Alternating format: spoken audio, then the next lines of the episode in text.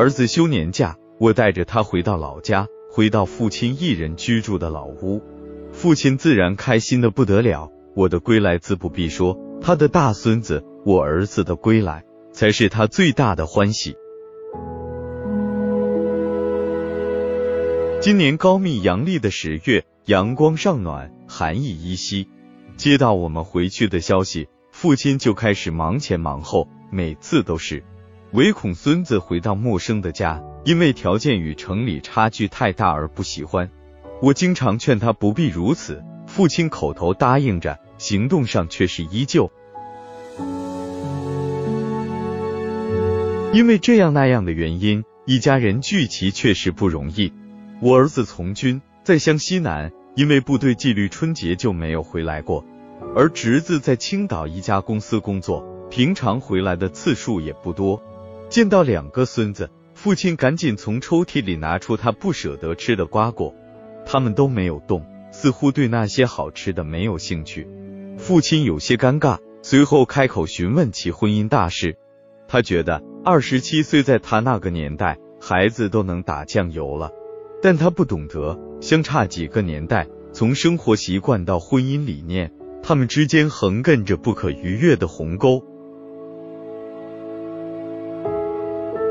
如今九零后、零零后的孩子们绝对不会在意长辈的思想，他们喜欢天马行空、自以为是，愿意把自己当成中心。才多大就结婚？结婚多累啊！不急，儿子轻描淡写，不孕不火。如今的孩子都这样，不到三十没有结婚的。我康庄大哥的儿子就是三十一岁才结的婚。为了气氛，我赶紧打圆场。父亲的想法我们都懂，他希望在有生之年看到孙子结婚生子，老单家香火不断。他担心自己已经上了年纪，指不定哪天就走了人，留下遗憾。没有听到心中所期待的回答，父亲脸上微微透出一点失落，但能守着自己的孙子，他心满意足。孩子如同看不懂的迷宫，我却是爱莫能助。心情好的缘故，父亲今天格外有胃口，吃得津津有味。我算的可准了，大超市做官的料，前程好着呢。吃着饭。父亲又一遍的根据书上掐算结果。这几年闲暇时间，父亲开始翻阅一些相卦书，时间久了，深入了，似乎有了成就感。临清百家谁吓着了，买了新车等等，纷纷前来。父亲写一张纸，嘱咐咋办咋办，像模像样的。他做的这些事情都是义务，不收一点费用。孩子们匆匆吃完，掏出手机到外面。对于他们，这才是最重要的。父亲起身说想出去站站，实际是为了看着孙子。外面阳暖无风，不时有手机里传出来的声音。爹，你脸色看起来挺好，但是不是又胖了？我问了一句。我觉得也是，家里蹲了几个月，光吃能不胖啊？以前一百四十多点，现在得一百五了。父亲哈哈笑起来，爹，人生难得老来瘦，胖可不是好事，你得注意减肥了。我有些严肃，这说明你们伺候的好，你爹享福了，看起来文面。他笑嘻嘻的说，肥胖对身体无益，尤其对上了年纪的人。父亲明白这个道理。早已付诸行动，只是为疫情所困。按照季节不同，他调节起床时间，晚上则雷打不动的九点前上床。饮食方面也讲究了，早晨冲个鸡蛋或者麦片，晚上稍微喝点稀饭，亦或泡点无糖饼干。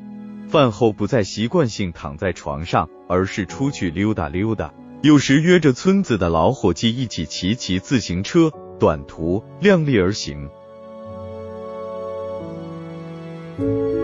一直以来，老家房前屋后，父亲因地制宜种上蔬菜、红小豆啥的。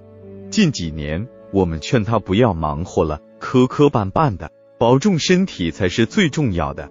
父亲却说：“庄户人做了一辈子农活，不干不习惯。再说了，种点红小豆之类的，不是什么体力活，这也算是锻炼一下身体。你们还不用花钱去买，吃着也放心。”劝说无果，也只能随他。父亲在老屋居住，我如同一个短途旅客，走了又回来，不断循环着重逢与别离。时光落满岁月的印痕，也在父亲身上刻下一道道深浅不一的纹路。不知道从什么时候开始，我明显感觉到上了年纪的他开始对子孙们特别依恋。上周六，我们姊妹几个约定中午回去陪父亲吃饭。回走的时候，外面风大，我告诉父亲别出来了。姐姐把带来的菠菜，弟弟把自己园里的蒜苗装到我车里。看看爹吧，不舍得咱们离开，又在门口望着。姐姐轻轻说。我转过身，看到父亲站在大门口，静静的面向我们，没有说话，没有肢体动作。霎时，我脑中闪过龙应台送别的话语：你和他的缘分。就是今生今世不断的目送他的背影渐行渐远，你站在小路的这一段，看着他逐步消失在小路拐弯的地方，而且他用背影默默告诉你，不必追。那个伫立目送叫父亲的人，注定了他自己的落寞。每次回来，因为各自这样那样的事情，我们都来去匆匆，聚在一起的时间也就三两个小时。每次他都想把子孙们留在自己视线里，即使时间如此的短暂，只是不善于表达而已。母亲去世后，父亲就一直独守这几间老屋，一个人孤善在这里，我们都不放心，多次劝说让他搬到弟弟那里住，城里他肯定不会来的，毕竟一把年纪也好有个照应。可父亲委婉回绝了。哪里都不如自家舒服，一个人这样挺好。每天有村里的老伙计来打牌、喝茶，舒坦着哩。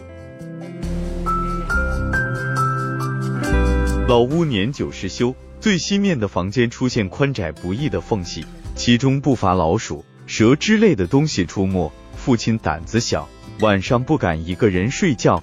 母亲在的时候，即使争吵也有个照应。母亲去世后。他一个人居住在老屋，每一个夜晚该是多么漫长啊！我不知道他是怎么过来的。这老屋建于八十年代中期，我早就想修葺一下，可是还没有等我表达完，父亲随即否定。这样就挺好，我已经习惯了，不去花那些冤枉钱，我还不知活几年。装修了，你们也不会回来住，别浪费钱了。他相信遗传是寿命长短的决定性因素，我们祖辈就没有高寿的。他坚持自己的寿命也就八十岁上下。他越是说的轻松，我越觉得沉重，心中越忐忑不安。母亲的突然故去，是父亲永远放不下的伤痛，当然也是他的解脱。母亲与父亲一起生活了四十多年，在我的记忆里。他们之间有无数次的争吵、埋怨，有时甚至于话语很恶毒。现在回想，所有一切都是因为生活的窘困和压力。父亲没有男人该有的样子，支撑不起我们这个家，所有的重担落在母亲身上。对于一个女人，困难可想而知。要是你娘还活着多好，可惜她没那个福分。父亲不止一次说过这句话，我听得出来，其中满含内疚。母亲临走的前几天，或许有预感，她嘱咐姐姐一定好好照顾好父亲，并且把毕生积蓄的存放地点告诉了姐姐，别人不能动，用来维持父亲以后的生活。但是。父亲最终违背了母亲的意愿把钱全部都给了我帮助我度过了难关。你最孝顺也最不容易你们三个我最挂你我放着也没用你正需要钱。等你有钱了一月给我个一百二百的花就中了。父亲淡淡的说从年龄来看父亲确实是老人了。一九四五年出生的他，今年阴历三月初二是他七十八周岁生日。可从心态来看，父亲确实不算老人。父亲经常说：“人的命天注定，这么好的日子，吃喝不愁，活一天赚一天，不怕。”心宽体盘是父亲身体基本无病无恙的最根本原因。我行善积德，不做伤天害理的事。老天给我这么好的身体，快八十的人了，能够自理，不仅是我的福气，也是你们的福气，不用你们操心。他经常不无满足的说。但父亲终究是老了，毕竟年龄在那里，脑子健忘严重，有些事重复对我们说好多遍，每次都如同第一次。身体大不如以前，尤其近两年，为了控制高血压，一年四季用药陪着，给人以怆然的感觉，真像个老人了，爹的腿快挪不开了。姐姐忧伤的说：“再怎么不承认，父亲终究是老了。有时也会想，假若某天父亲离我而去，我还有家可归吗？”只愿上苍眷顾，保佑父亲活到九十九岁，甚至于更长，让我有家可归，让我有爹可喊。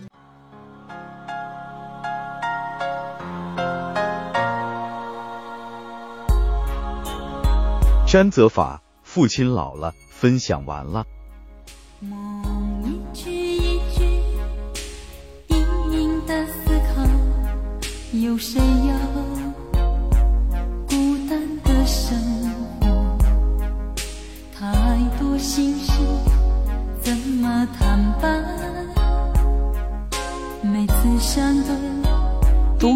文，品人生，看世界，打开心灵的锁。小伙伴们，下期再见。明天不会哭泣，谁能忍下心伤？不管苦有多长，我无助的笑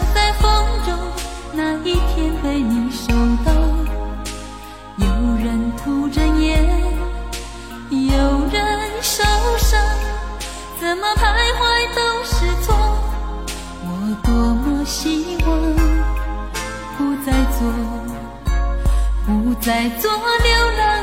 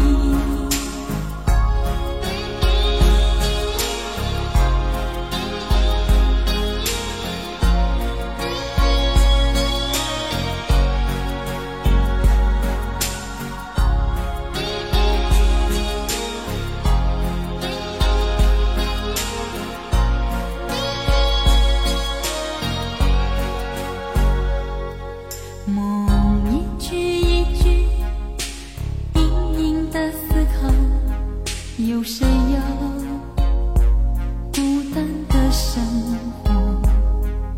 太多心事怎么坦白每次相对一